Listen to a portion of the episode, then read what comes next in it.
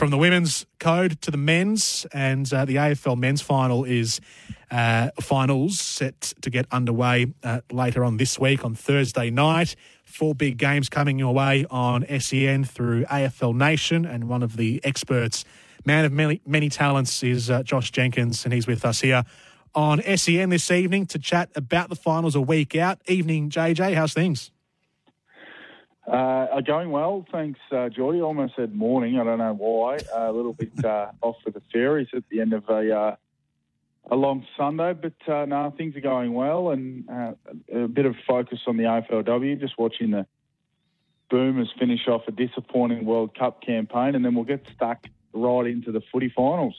Yeah, what have you made? We're going to chat a bit of basketball later on, but we'll ask you as well because you've got uh, the basketball pedigree. What have you made of the Boomers at the World Cup, and uh, particularly the, the the loss the other night to Slovenia? Well, we've we've we went in, I guess, as a red hot chance of even playing off for the gold medal, and now we're going to finish God knows where. We're we're, we're way down the pecking order. It's going to uh, really hurt us in terms of the world rankings. We're ranked third at the moment. Well, we won't be after this. So, yeah, we've been so out of sync. We've got too many guys just not willing to to take um, open shots. So it's been a, it's been bitterly disappointing, and we haven't been able to defend. Even even though we're going to we're up by 20 against Georgia, but we're going to give up about 80 85 points against Georgia. So another terrible defensive performance. So we need to get our act together for uh, for 12 months' time.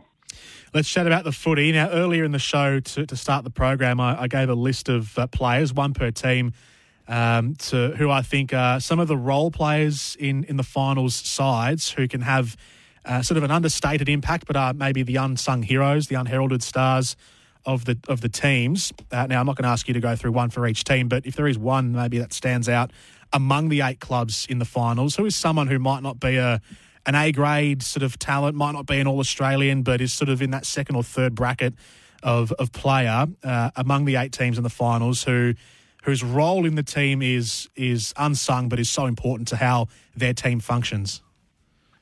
Well, he, he, I guess his role, the guy I'm thinking of for Collingwood, his role doesn't necessarily go under the radar because he does everything he does is, is sort of quite uh, athletic and it's a bit of a highlight. But I think if Jamie Elliott can kick some goals uh, from from half chances, then Collingwood, you know, much is made of Melbourne's lack of firepower. Well, Collingwood don't really have a, a, a dominant forward line either. They do rely on the speed of the ball from up the ground. They love to run back toward goal. You think of uh, Mihocek and, and Bobby Hill and these guys running back towards goal. So I think often Elliott plays as the genuine uh, closest to forward goal for them. So he sort of plays as a as a bit of an, an undersized old school full forward at times. He he sets up 80, 90 metres away from the ball. You'll often see him disconnected from the rest of the the Collingwood uh, 17. So if he can if he can have you know low possessions but high impact and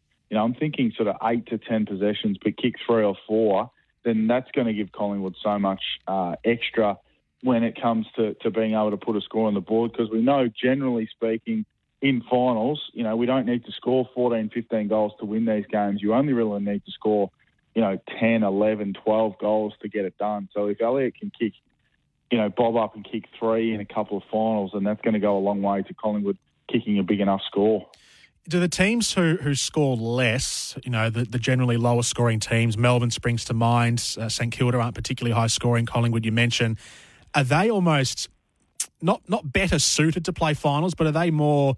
Uh, does their game style maybe align a little bit better to, to what we end up seeing in finals matches?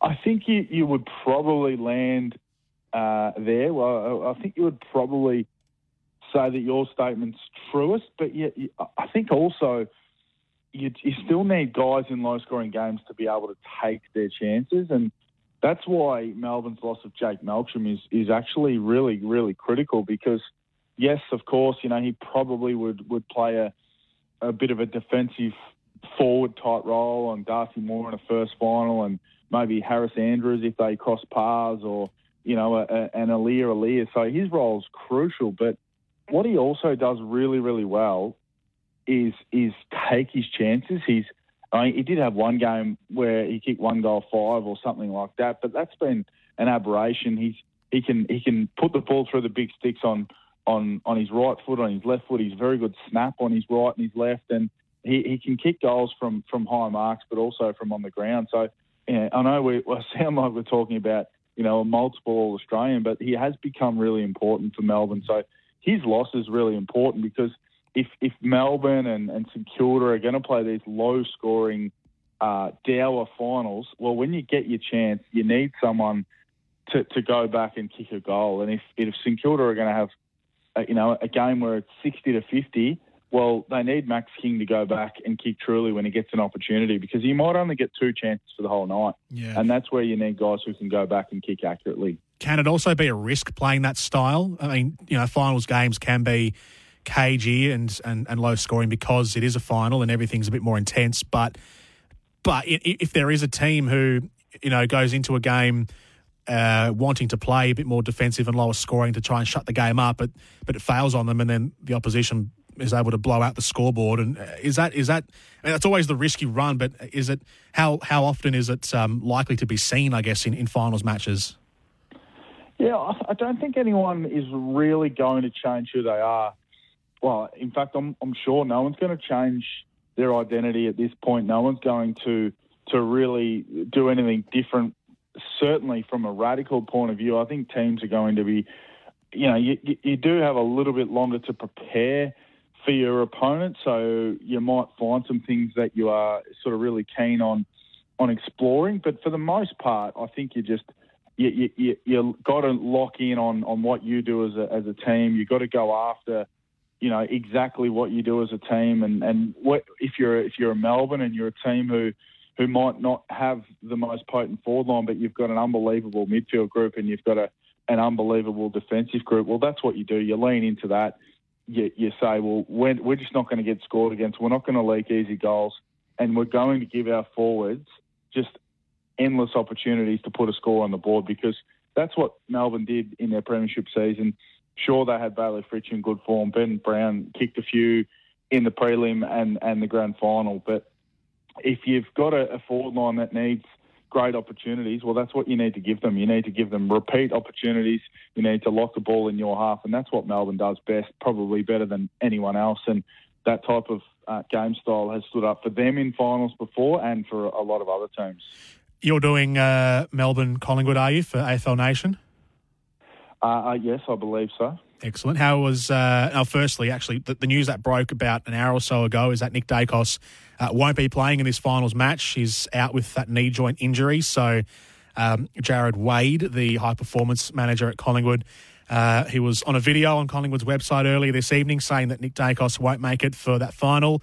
Uh, Darcy Moore and, and, Nathan Murphy are available, but Daicos is out along with um, Ash Johnson, Johnson, Johnson and also Will Kelly. Um, no Nick Daicos, That's um, that's a, a, massive blow, but they do have Moore and, and Murphy for them, the Pies. But um, I mean, they've they've been without Nick Daicos for a couple of weeks, but now that they are into the finals, you said Melksham's a big loss for for Melbourne, but now Daicos's uh, absence, continued absence for Collingwood. Um, how have they managed that loss, and, and how will it continue to be managed now in finals? Yeah, I mean, no surprise to me. Uh, you only had to start to join the dots, and you know maybe uh, because I've been inside a, a I guess rehab. I've done complete a rehab. When when you know that he hasn't run up until today or yesterday, I mean, there's no chance on God's green earth he's going to be ready to play a game. Now the question I guess was would they risk him and just put him out there and say, well, you know what, we we, we know you're underdone, but we'll play you. But isn't that the point of qualifying in the top two and the top four? That to give yourself that that second chance opportunity to to to not have to take unnecessary risk. You know, if it's a if it's an elimination final, if it's Carlton, you're probably having to take that risk because there's no tomorrow. Whereas, you know, you don't want to lean in and, and rely on that on that rest or that second second uh, opportunity. But there's no need to, to just completely risk people that, that aren't able to be there because you know what happens to them as well is is they don't perform and and and often they get subbed out. We saw it in the grand final last year. Sam Reid played when clearly he probably shouldn't have played and he wasn't right to go and he had to be subbed out at half time. So, you know, I think whenever you, you, you risk players, particularly players that are, that have got an opportunity to, to have an extra seven or 14 days because the beauty is for Collingwood, if they win, they get an extra 14 days for Nick Daicos to, to be absolutely prime for a prelim final. And that's, that's, that's what would have ultimately, in, in my view, one made the decision for them. Sure, he hasn't done the right amount of work to be able to play, but also if they are able to win, uh, then then he gets 14 days extra to to look after himself and probably get himself cherry right for a prelim final. It's a big night for Carlton on Friday night. They return to the finals for the first time in a decade. They take on Sydney uh, in the elimination final. Um, how would Carlton be? How are you assessing the match actually for Carlton? So uh, against last year's runners up, uh, they come into into this game with one of the. best. I mean, they lost in the last round of the season, but before that, the best uh, form line in, in the AFL this season. Um, are there any fears maybe over over Carlton now? Coming back to this stage? Do you think they'll be daunted at all? What's your what's your read on on Carlton uh, on, for Friday? Uh, I like the matchup for Carlton. I, I, mean, Sydney. I mean, if you want to be a pessimist from a Sydney point of view, like, they are very lucky to be in the finals. You know, they're a, they're an interchange infringement, and and they're a you know they're a, a, a terrible decision by a goal umpire and the arc system from from actually being in. So. Mm you know, they're quite lucky to be in. Sure, they've won plenty of games on the way home to, to make it, but you can certainly mount the argument they don't deserve to be there. So Carlton come in in as good a form, if not better form, than anyone. So I, really like this matchup from Carlton's point of view. I, I don't really think that that um, I don't really think there's a great matchup for Charlie Curnow. There's not many teams who have a good matchup for him. Uh, I, I, might add, but I, you know Dane Rampe's probably going to take the job he, he's he, you know he's slowed down a little bit. Rampy at his absolute best, he probably would be as good a matchup for a for a Curnow as anyone in the competition. But I reckon he's just lost that half a step. He's had a really disjointed season. Um, so I, I, really like the look of this for Carlton. There's going to be that natural uh, anxiety for them and their fans, probably more their fans more so than their players. But I just can't wait to, to get home and watch that one on TV. It's going to be you know, 90, low 90s, maybe mid 90,000s. It's going to be largely Carlton fans, and that'll be, it could be the spectacle of the weekend from a, from a game style point of view because Sydney love that, that handball receive, that kicking game, and Carlton play a really attractive brand of footy as well when they uh, get on that loose ball and the contested possession works fantastic with their midfielders. So looking forward to that game the most, probably. How far do you think Carlton can go? I, I, I truly think they can they can make a grand final. And once you make a grand final, you know it's it's a 50-50 ball game. It's a flip of the coin on the day. So I, I truly believe they can they can they can get there. You know, so that's winning that's winning you know three finals. Whether you can win four, who knows? You know, it's it's, grand final day. Anything can happen. But I really think that their best is good enough. But equally, it wouldn't surprise, it wouldn't stun me if they lost on, on Friday night. It just wouldn't stun me. You know, Sydney have been there, done that. They made a grand final last year. So, you know, in a do or die game, anything can happen. That's why I think they're probably as equal, equally likely to lose this week as they are to get to a grand final and win a grand final. So I think the sky's the limit for them. But from where they come from, it's fantastic for, for Blues fans to be able to be in this position. St Kilda will be calling the MCG home for the weekend, their Saturday afternoon game uh, against the Giants in the elimination final. They obviously, you know, Marvel Stadium is their home stadium, but um, going to the MCG now, we do expect a pretty big crowd from what we've uh, what we see what we can sort of gather from the. Uh, the crowd uh, numbers and the ticket sales, um, even though they're playing at their sort of non-home venue against a, a team interstate. But um, the Saints, with Ross Lyon at the helm in the finals, how much does their game cha- game plan have to change going from Marvel to the MCG? Uh, look, really, if you look at their game style, I think playing at the MCG should probably help them because they, you know, we spoke to Callum Callum Wilkie uh, last week on on uh, Drive, and and he mentioned a willingness for, for from from the St Kilda players to be to be more open to handball receive and, and speeding the game up when they've got the ball. They they admit that they went away from their their their attacking brand and they went away from their ball movement, you know, midway through the year, and then they've gone back and lent into that. So at the MCG, you know, I think of the great Hawthorn teams. You know, I think of the teams who, who have made the MCG home. That, their strength is making the ground really, really big and and spacious when they've got the ball, but also being able to close it down and make the ground quite small uh, when the other team has got the ball. So you know, if you if you're at the game on the weekend and and you're sitting up quite high, you might be up the top and you think you've got the worst seats in the house. Well, you've actually got a really good view to be able to sit up there and and look at how the game looks. So you know, if you're supporting St Kilda and the game looks really spread out and there's plenty of space when St Kilda have got the ball, then good things will happen. And equally, have a look what it looks like when when GWS have got the ball. If the ground looks nice and compact and the players are close together, then I think good things are going to happen for St Kilda. So it's a fascinating uh, way to see how they transition to to the MCG because we say they're a couple of goals better at the MCG, but they've only played, sorry, at Marvel Stadium than they are at the MCG, but they've only played, I think, once or twice at the G this year. So mm. it's a small sample size to make that kind of decision on. And uh, on the Saturday night, Brisbane versus Port Adelaide's. Uh, it's probably been, I mean, both teams finished with the same win loss record. They're both in the top three on the ladder. So um, there's uh, a lot similar about them. But I guess the way that they've ended their season is from the start of the season to the back half of the season, Port Adelaide probably started the year as one of the absolute favourites um, in, in, premiership contention, and then just faltered a little bit, ever so slightly, not not too drastically at the back end of the season. Brisbane, on the other hand, have have been in really good form, so uh, we might have flipped our general consensus from Port Adelaide to Brisbane about who's better. The game is in Brisbane. Brisbane finished second, but. Um, how does how do the two teams match up? Because there's some key matchups in inside 50 in particular, and Port Adelaide without a couple of big names up there, which might help Brisbane. But can Port Adelaide travel to Queensland and knock off the Lions? I think they can. I don't think they will. Uh, I, I'm not.